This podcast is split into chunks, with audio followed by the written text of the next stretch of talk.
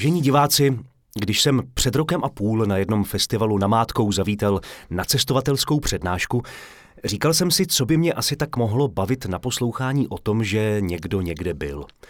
O pár minut později jsem se smíchy svíjel na zemi a dožadoval se dalších a dalších zážitků a vtipů, které Ladislav Zibura sypal z rukávu s neuvěřitelnou rychlostí. A když jsem jej poté náhodou potkal v kavárně Vršovického divadla Mana, bylo jasné, že ve výčtu našich hostů nemůže chybět. Ladislave, dobrý den. Dobrý den, děkuji za pozvání a za krásný úvod. Teď se bojím být melancholický. Ne, ne, skutečně je to tak, k tomu se dostaneme. Nicméně já, když jsem se připravoval na rozhovor s vámi, tak mě jako první otázka úplně vpadla do hlavy, co píšete v kolonkách na úřadech v kolonce zaměstnání? Je to cestovatel? No to je skvělá otázka. Já jsem to teď řešil, když jsem žádal o víza do Iránu eh, před dvěma týdny. A nechtěl jsem tam psát novináře, protože to by mě vízali dali. A eh, tak jsem tam napsal uh, speaker, uh, což ani nevím, co vlastně má znamenat v českém překladu, ale víza jsem dostal. A jinak obyčejně píšu, píšu spisovatel, no, hmm. protože to je věc, se kterou se nějakým způsobem identifikuju asi nejvíc. Hmm. No když jsme u toho názvosloví, vybývá jste nazýván cestovatelem, ale i poutníkem. S vaším krásným vlídným vztahem k češtině máte některé z těch dvou slov radši? Mně to je docela jedno, ať si každý vybere to, kterému vyhovuje. Nicméně mi vlastně přijde zajímavé a neříkám, že by mě to znepokojovalo, jenom mi to přijde jednoduše pozoruhodné, eh, jak si potřebujeme zjednodušovat ten svět tím, že eh, označíme někoho tím jedním slovem, mm-hmm. abychom věděli, jak ho vnímat a bylo to pro nás vyřešené. Tak on je ten poutník, aha, a, přitom člověk je tak nesmírně komplexní, mm-hmm. že, že mi přijde, že to přesahuje veškeré ty škatulky těch povolání a vlastností, ale mm. na to už často není čas. No a přesto je jedno slovo, které převažuje u vás mezi tím výběrem a povolání, které jste říkal, nebo které máte? Ne, vůbec ne. Kdybych to měl vzít čistě z hlediska toho, čemu věnuji nejvíc času a e, pozornosti, tak to bude psaní knih. Takže mm-hmm asi spisovatel. I když je zajímavé, že dneska už se ten pojem spisovatel za stolik nepoužívá, dokonce je považovaný eh, za takový jaksi eh, nabubřelý, když to o sobě někdo řekne. Já sám o sobě neříkám, že jsem spisovatel, já řík, říkám tak alibisticky, když se někdo zeptá, co dělám, tak říkám, já píšu knížky.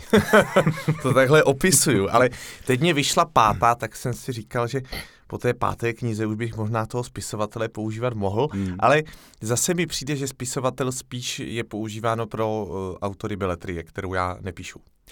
No, ale v rozhovoru s Lucí Výbornou jste před časem řekl, že byste si rád splnil eh, napsání humoristického románu, pamatuju si to dobře. No tak to víte, že ano, když se vás někdo zeptá, zda chcete celý život psát jenom cestopisy, co máte odpovědět? Nemůžete odpovědět, ano, nikdy nic jiného nenapíšu. Eh, dovedu si to představit, ale eh, on je nesmírně náročný žánr. Eh, ten humoristický román je možná nejnáročnější žánr vůbec, čemuž mm. odpovídá také to, že je potom ohromná poptávka. Mm.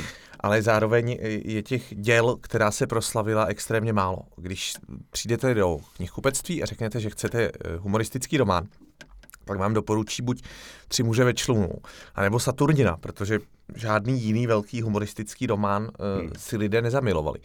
A přesto to má jako nesmírně široké publikum, které se o to zajímá. A úspěch třeba poslední aristokratky, který jsme ano, viděli v posledních ano. letech, eh, která je kniha milá eh, a někdo to miluje, někdo to má rád méně, ale myslím si, že to přijetí není tak všeobecně pozitivní, jako tomu bylo u Saturnina. Mhm. Nicméně ten úspěch té poslední aristokratky ukazuje, eh, jaká je potom poptávka. Takže mě by to zajímalo i z tohohle hlediska, že to je zjevně čtenářsky velice vděčné, ale hmm. teda extrémně složité napsat. Já si na to zatím netroufám. Rozumím. Já se posluchačům omluvám, pokud slyšeli zvuk, typický zvuk počítače, tak to byl můj, nebyla to chyba v naší režii. E, nicméně pojďme zpátky k Evženu Bočkovi, e, respektive k aristokratce. Já jsem rád, že jste ji zmínil, protože e, Evžen Boček přece napsal několik pokračování, takže eh, ne, respektive vezmu to jinak. Eh, myslíte, že, si, že se autor humoristických románů nebo autor knížek může dneska tím živit? Tak v případě Evžena Bočka určitě. A je to správně, je to Hmm. správně, protože já jsem teda ty jeho knihy nečetl, já jsem četl jenom ten první díl, protože jsem byl zvědavý, jak to vypadá. Velice to obdivuju, protože napsat jakoukoliv humoristickou knížku, která bude mít úspěch, je velmi těžké. Hmm. A e, určitě se tím živit může a je to správně. E, On existuje takový stereotyp, že se psaním nedá živit, který platí asi z 95%, ale e, 5% na tom pravda není. E, Ty, ti autoři, kteří jsou schopni prodat nějakých 10 až 20 tisíc e, výtisků ročně, tak už se tím živit mohou. Mhm. A to nepochybně e, případ pana Bočka je a já mu k tomu gratuluju. No nicméně já vám ještě v chvilku budu lichotit, protože stejný pocit, jako jsem měl na vaší přednášce tehdy, eh, tenkrát v Radčím údolí, tak eh, jsem měl i při čtení vaší poslední knížky právě. Eh, Máte neobvyklý, eh, neobvykle dobrý smysl pro pointu a já se opravdu válím smíchy občas eh, při té knížce, takže eh, a navíc si myslím, že to od toho humoristického románu vlastně není tak daleko. Děkuju, to je moc milé uznání. Eh, Kež by to tak měli všichni čtenáři, protože ten humor není univerzální. Že? Mhm. Eh, A je to zajímavé vždycky pozorovat, když mám přednášky v různých koutech republiky, jak pokaždé, ale pokaždé se lidé smějou něčemu jinému. A vždycky ten nejlepší vtip je nějaký jiný. A já už jsem se snažil vyskoumat, teda, kdy jsem to řekl lépe, ten vtip, a kdy hůř. Ale jednoduše pokaždé rezonuje něco jiného, protože záleží, jaký lidé s jakým smyslem pro humor se tam sejdou. A docela stejně je to při té četbě. Já jsem párkrát eh, měl nějaké veřejné čtení a pak se ukázalo, že to dělat nemůžu, eh, neboť jsem dyslektik, já- takže, mám, takže já mám problém číst na hlas. A já když si čtu potichu, tak si tam člověk ta slova nějak domýšlí, ale když čte na hlas, tak eh, to vyjde ven eh, v celé své nahotě, to, to, že se upletou ta písmenka. Takže já jsem měl několik veřejných čtení a byl to vždycky strašlivý propadák. A u těch mých textů to ještě je v pohodě, protože si je pamatuju, ale když jsem Mhm. četl jiné knihy, tak to byla katastrofa. Ale co tím chci říct, znovu se pokaždé lidé smáli u jiných pasáží a smáli se třeba jinde, než jsem čekal Aha. jako autor. Nicméně, humoristický román je náročnější v tom, že to je celé fikce a že nemáte předem danou tu osnovu. Zatímco když píšete literaturu faktu, tak máte tu osnovu vytvořenou tou eh, cestou. Eh, Zároveň eh, vám ohromně pomohl život samotný, neboť jste ty věci zažil a tak je dokážete vylíčit jaksi důvěryhodně, neboť tedy důvěryhodně není správné slovo, uvěřitelně. Ano. Neboť jste je zažil. A, eh, a zároveň eh, jako ta literatura faktu umožňuje pracovat s takovými prvky, jako my třeba máme infoboxy v té knize. Eh, Takže tam je vždycky odbočení k nějakému tématu a, a, a čím víc je nějaký text členění, tím víc uh, point do něj jde dostat. Takže uh, musím přiznat, že, že psát cestopis humorný uh, je jednodušší, než psát humoristický román. Proto jsem si také na cestopis troufla, na humoristický román ne. Já když jsem vás téměř před půl rokem tuším oslovil s pozváním do našeho podcastu, tak jste řekl, že je to pro vás, co by obyvatele Vršovic, téměř vlastenecká povinnost. Vracíte se z celého světa rád do Vršovic? I když jste říkal před natáčením, že tady bydlíte chvíli, ale máte to tady rád? To jsem říkal, abyste se neurazil, že jsem ještě nebyl u vás v divadle. Já, já tu bydlím pět let ve skutečnosti, ale... Aha, tak jsem se eh, právě urazil. Mám to, tu, mám to tu moc rád eh, a obecně já mám rád kořeny. A eh, jsem začal žít v Praze před pěti lety, vlastně před šesti. A pochopil jsem, že pokud eh, člověk chce Prahu vnímat jako svůj domov, který se sem přestěhuje, tak je důležité zakořenit v té jedné čtvrti a Mhm. vybudovat si k ní vztah. A dokonce rád eh, mluvím o tom, teď zrovna jsem o tom vyprávěl předevčírem v Brně svým kamarádům. Jsem říkal, ta, no ta Praha to je takových jako deset Brn vedle sebe a jedno to Brno je jedna ta městská část a ty musíš žít v tom svém Brně, které je jako centrem většího města, ale tam vůbec nechodíš. Takže najít si holiče ve Vršovicích, najít si tady lékaře, eh, najít si tady oblíbenou kavárnu, najít si tady hospodu, najít si tady kamarády. A to je to, co se snažím.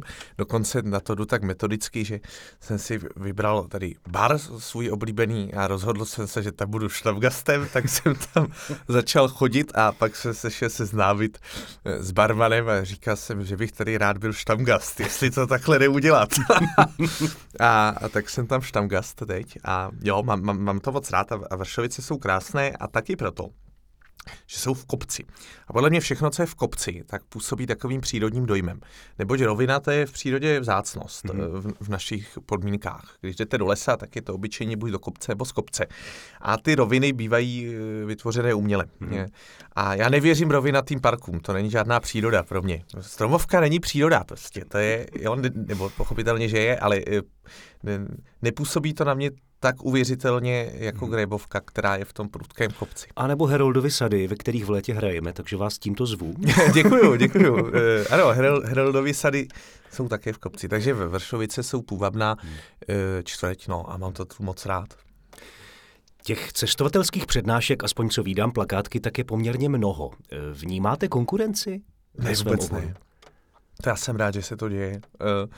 Vnímám inspiraci, protože ta, ta komunita lidí, kteří se zabývají cestováním, je eh, snad nejvíc přejícná komunita, s jakou jsem se kdy setkal. Je to úžasné, že mám ty kamarády, kteří se věnují podobné věci hmm. jako já, ale mají s ní víc zkušeností a vždycky se mám s kým poradit. Jedu do Iránu a mám komu zavolat, eh, jak se žádá o víza, protože tam dělá eh, průvodce. A, a, a lidé napříč tou cestovatelskou komunitou českou se znají a, a pomáhají si. A to je mhm. super. Jezdí spolu na expedice různé. Mě teda nikdo nechce, vete, eh, věždí, že jsem úplně na nic, ale eh, teď se mě zrovna posmívali kamarádi, když jsem řekl, že chci do Nepálu po třetí a bavili jsme se o různých trecích a oni říkali, No ale Láďo, to je eh, pro eh, lidi, kteří mají zkušenosti s vysokohorskou turistikou. já se říkal, no však pravdě ne. A oni jenom tak kroutili hlavou. Takže ne, je to, je to skvělé a konkurenci jsem nikdy nevnímal a naopak mně přijde, že když je víc dobrých věcí, tak se navzájem podpoří. Hmm. Jednoduše, protože se z toho stává žánr.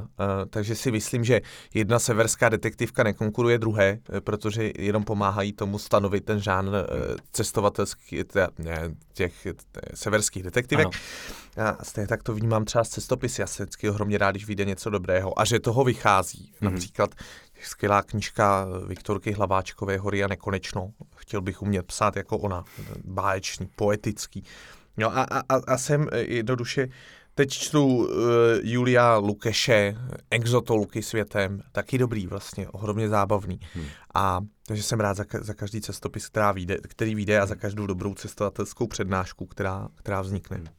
Já z těch vašich knížek i vlastně z vás teď, když se vidíme osobně, mám pocit, že vy máte hrozně rád lidi. Eh, chci se zeptat, dá se, myslíte, tohleto, povol, tohleto povolání dělat, i když člověk lidi rád nemá? Tak mně, mně přijde jako i, i ze sobeckého pohledu docela praktické se naučit mít lidi rád, protože eh, většina z nás stráví eh, obklopení lidmi celý život. Mm.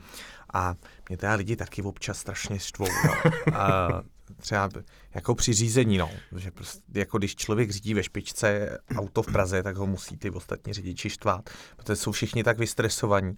A to je jenom převlečený strach vlastně. Oni všichni mají trochu strach, aby něco hmm. nespůsobili. A, a tím se tak člověk jako napřímí jako zvíře zahnané do kouta a, a troubí a, a reaguje takhle. Ale je důležité si uvědomit, že to jsou jenom ty okolnosti, které z nás tam dělají jako ty agresivní řidiče a že to jsou ve skutečnosti tátové a mámy od rodin, které pak jako přijdou domů a obejmou své děti. No. Hmm. A vždycky se snažím na lidech hledat to dobré a věřím, že na každém jde něco dobrého najít a že toho je většina. Protože, co si bude povídat, kdyby lidi nebyli spíš dobří, tak už jsme se všichni pozabíjeli tady. A, a, a pořád je, je to jako taková vzácnost, mm-hmm. ty, ty, na, ty jako násilné činy a e, nějaké fakt zlé věci, které by se mezi námi děly, že se o tom pak hodně mluví, protože se to moc nestává. Mm-hmm. To není na denním pořádku. Takže jo, já mám lidi moc rád. Věřím, že mě to naučilo čtení Johna Steinbecka, kterého jsem si zamiloval v 15 letech a Steinbeck miloval lidi a uměl skvěle léči, líčit jejich povahy. A uh, jednoduše se na tom snažím pracovat, i když je to občas těžké. Že kdy, také kvůli tomu, že jsem poměrně exponovaný na sociálních sítích, tak a to, ale to nejsou lidi, to jsou uživatelé sociálních sítí, to je něco úplně jiného. Ale ty lidi, které potkávám eh, na ulicích a ve vlacích a na přednáškách, tak, tak ti jsou super. Hmm. Vy jste zmínil to auto. Mě zaujalo, že většinu svých cest jste absolvovala pěšky. Proč zrovna ta Česká republika autem? No k tomu mě vedlo několik důvodů. Eh, první byl ten, že se snažím eh, měnit způsoby, jak cestuji, aby to pro mě vždycky bylo nové mm. dobrodružství. A vzhledem k tomu, že jsem eh, měl řidičák tehdy dva roky a neřídil jsem celé ty dva roky Aha. od dob autoškoly, tak to bylo největší představitelné dobrodružství nakonec jet autem. Za druhé taky proto, že ta pandemická situace úplně nebyla ideální pro to, abych jezdil stopem nebo abych jezdil vlaky, protože jsem měl v plánu se taky bavit se staršími lidmi a, a tak dál a obět republiku a vždycky jsem chtěl být super vypravěč, ale ne super přenašeč. Tak jsem si říkal, že to bude tak epidemiologicky příznivé. No a za třetí jsem si na tu cestu po Česku vytipoval velice odlehlá místa a ačkoliv máme jednu z nejhustších železničních sítí na světě, tak prostě jsou místa, kam je prakticky nemožné se dostat. Respektive vám to trvá celý den. A tak jsem věděl, že tím autem to bude mnohem efektivnější a že toho navštívím víc. Tak jsem se k němu uchýlil a vlastně jsem si to oblíbil. Rozhodně to není tak, že bych teď měl v úmyslu jezdit na cesty auty. to, to tak rozhodně není. Ale bylo to prima dobrodružství a zase jsem si uh, užil tu efektivitu a, a tu možnost se vydat úplně kamkoliv. Hmm, hmm. Vy jste v rámci cestování poznal mnoho lidí a všechny jenom na chvíli. Při té příležitosti mě zaujala jedna vaše věta. Když si na začátku konverzace připustíte, že se už nikdy neuvidíte a nebudete si slibovat, jak se navštívíte, tak věřím, že konverzace je potom hlubší a víc rizí. To je krásná myšlenka. Skoro mi až vadí, že ji nejsme schopni naplnit v normálním životě mimo cestování. Přijde vám to tak někdy? Tak já zase věřím, že když potkáte někoho eh, v České republice, tak existuje docela velká šance, že se s ním ještě někdy uvidíte. Já jsem tímhle narážel spíš na to, když se potká ve Španělsku na pouti do Santiago, kde kam jsem mimochodem vyrazil před dvěma měsíci, teď jsem se vrátil nedávno. A znovu se nad tím přemýšlel, jak se tam potká ten Američan, ten mm-hmm. Kanaďán a ten Čech a teď si po, po prvním eh, společně stráveném večeru už si říkají, jak se navštíví v těch svých zemích a, a já vím, že je velmi nepravděpodobné, mm. že by se to stalo. A mně jednoduše přijde prima uh, čerpat z, z té výjimečnosti toho, že se vidíte jenom pro jednou a když to vyřknete na hlas, což možná zní trochu kacířsky, ale uh, Eh, když to tak jako naznačíte, že to je pro ten jeden večer, tak eh, lidé mají eh, potom tendenci se uchylit k těm hlubším tématům a mhm. být velice otevření. A, a znovu jsem se v tom utvrdil při tom putování do Santiago, kdy, kdy jsem vyslechl takové životní příběhy a tak otevřeně, například, teď nevím, to je asi možná snad i indiskrétní, ale i, i, i, i, pří, i případ, který se týká zneužívání, který se eh, týká eh, jaksi ně, něčeho, o čem ten člověk roky mlčel a nikomu to nechce říct a tak dál a tak dál. A a když víte, že už se nikdy neuvidíte, tak je ano. nesmírně jako osvobozující to někomu sdělit. Psychoterapie zadarmo vlastně. je to tak, je to tak. Ale já mám výhodu, že se zase zvědavý, jo, takže mě to baví poslouchat, takže rád vyslechnu. Rozumím. A vy jste zmínil tu cestu do Santiago de Compostela. Podnikl jste ji dvakrát a ta první cesta, jak jste nedávno prozradil, vám přinesla celkem důležité rozhodnutí, že nechcete být právník, ale novinář, což je velká životní odbočka nebo zatáčka. Přinesla vám i ta druhá cesta nějaké takové velké životní rozhodnutí? Ona to alespoň podle mojí zkušenosti není tak, že by člověk došel do Santiago potažmo k oceánu a řekl by si, tak a to je ten můj závěr, teď to vím, ale ono to k vám přichází postupně mm-hmm. a mm, uvědomujete si jako zpětně, k čemu vás to posunulo. A nemyslím si zdaleka, že tu schopnost má jenom pouť do Santiago. Myslím si, že to má úplně každá pěší pouť. Že prostě strávit pár týdnů sám putováním pěšky má svoji sílu.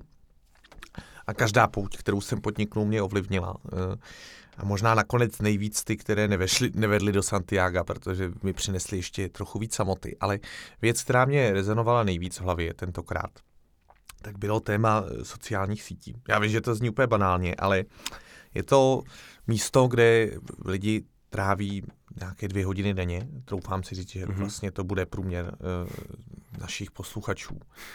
A málo se o něm mluví, jo, protože když někde trávíme dvě hodiny denně a před deseti lety jsme to ještě nedělali, tak by se o tom mělo mluvit hodně, protože tomu věnujeme no, opravdu no. velkou část svých životů.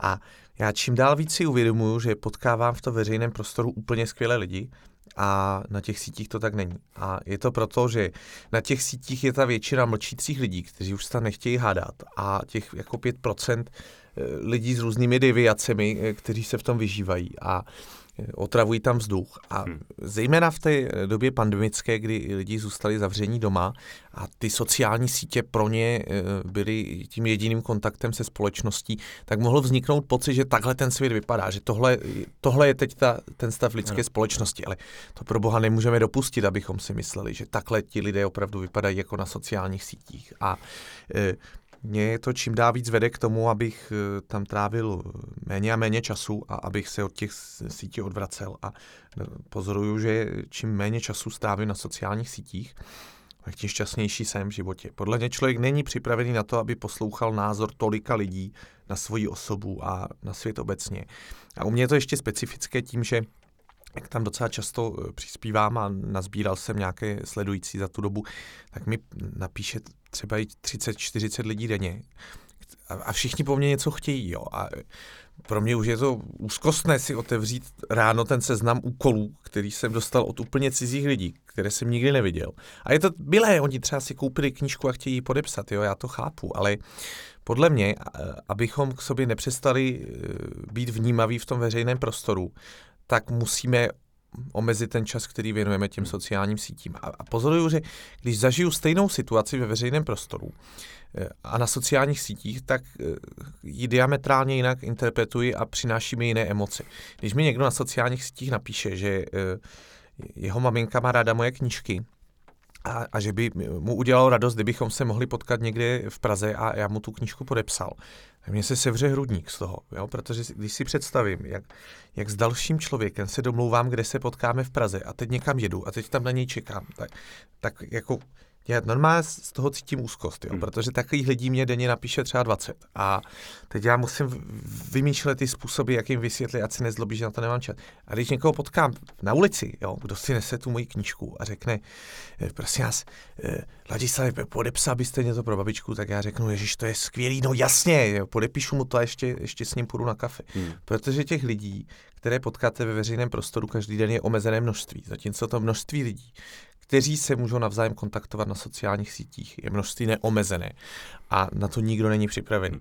A, a zároveň každý z nás se každým dnem může stát nechtěnou celebritou sociálních sítí tím, že se mu něco stane, někdo to zachytí na video a o den později se mu bude smát celý internet.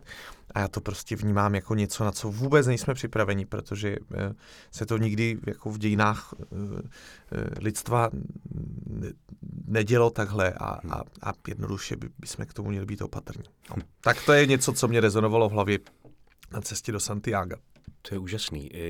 Jsem rád, že máte smysl pro pointy a tečky nejen ve svých kapitolách a knihách, ale i v našem podcastu, protože Takže to už mám odejít. já, to Já bych si s vámi povídal strašně rád, ale eh, bohužel čas nás tlačí. A eh, já děkuji za prvé za to, že jsem si vás mohl potkat, pozvat do podcastu a požádat vás tam tím, tím touto, touto, touto, touto cestou o ten autogram, o to věnování do knížky, protože ty cesty jsou různé, jak požádat autora o věnování povídání a přeju vám, abyste nejen našel jakož tam gast svůj oblíbený bar ve Vršovicích, ale i své oblíbené divadlo ve Vršovicích. Já srdečně děkuji za pozvání a, a přeju vašemu divadlu, ať, ať se mu daří, protože ta divadla to je přeci krásná věc. Já jsem teď začal zase chodit do divadla častěji, než jsem chodíval a mně se nesmírně líbí, jak ta zábava v tom divadle není koncentrovaná, že to je takové jemné, že hmm. si to člověk musí trochu najít, tam tu zábavu, soustředit se, přemýšlet o těch slovech, mm-hmm. interpretovat a že to je jako za odměnu všechno, co pochopí. Zatímco, když si pustí doma tu televizi, že jo, tak tam to má naservírované, už připravené s těmi efekty a e, s, tě, s těmi hlasitými zvuky a tam už není co interpretovat, to, to už jde jenom stluvit. Tak, takže děkuji za to, že hrajete a moc rád přijdu. Přiznejte se, vám se od nás nechce. Nechce, ne. nechce.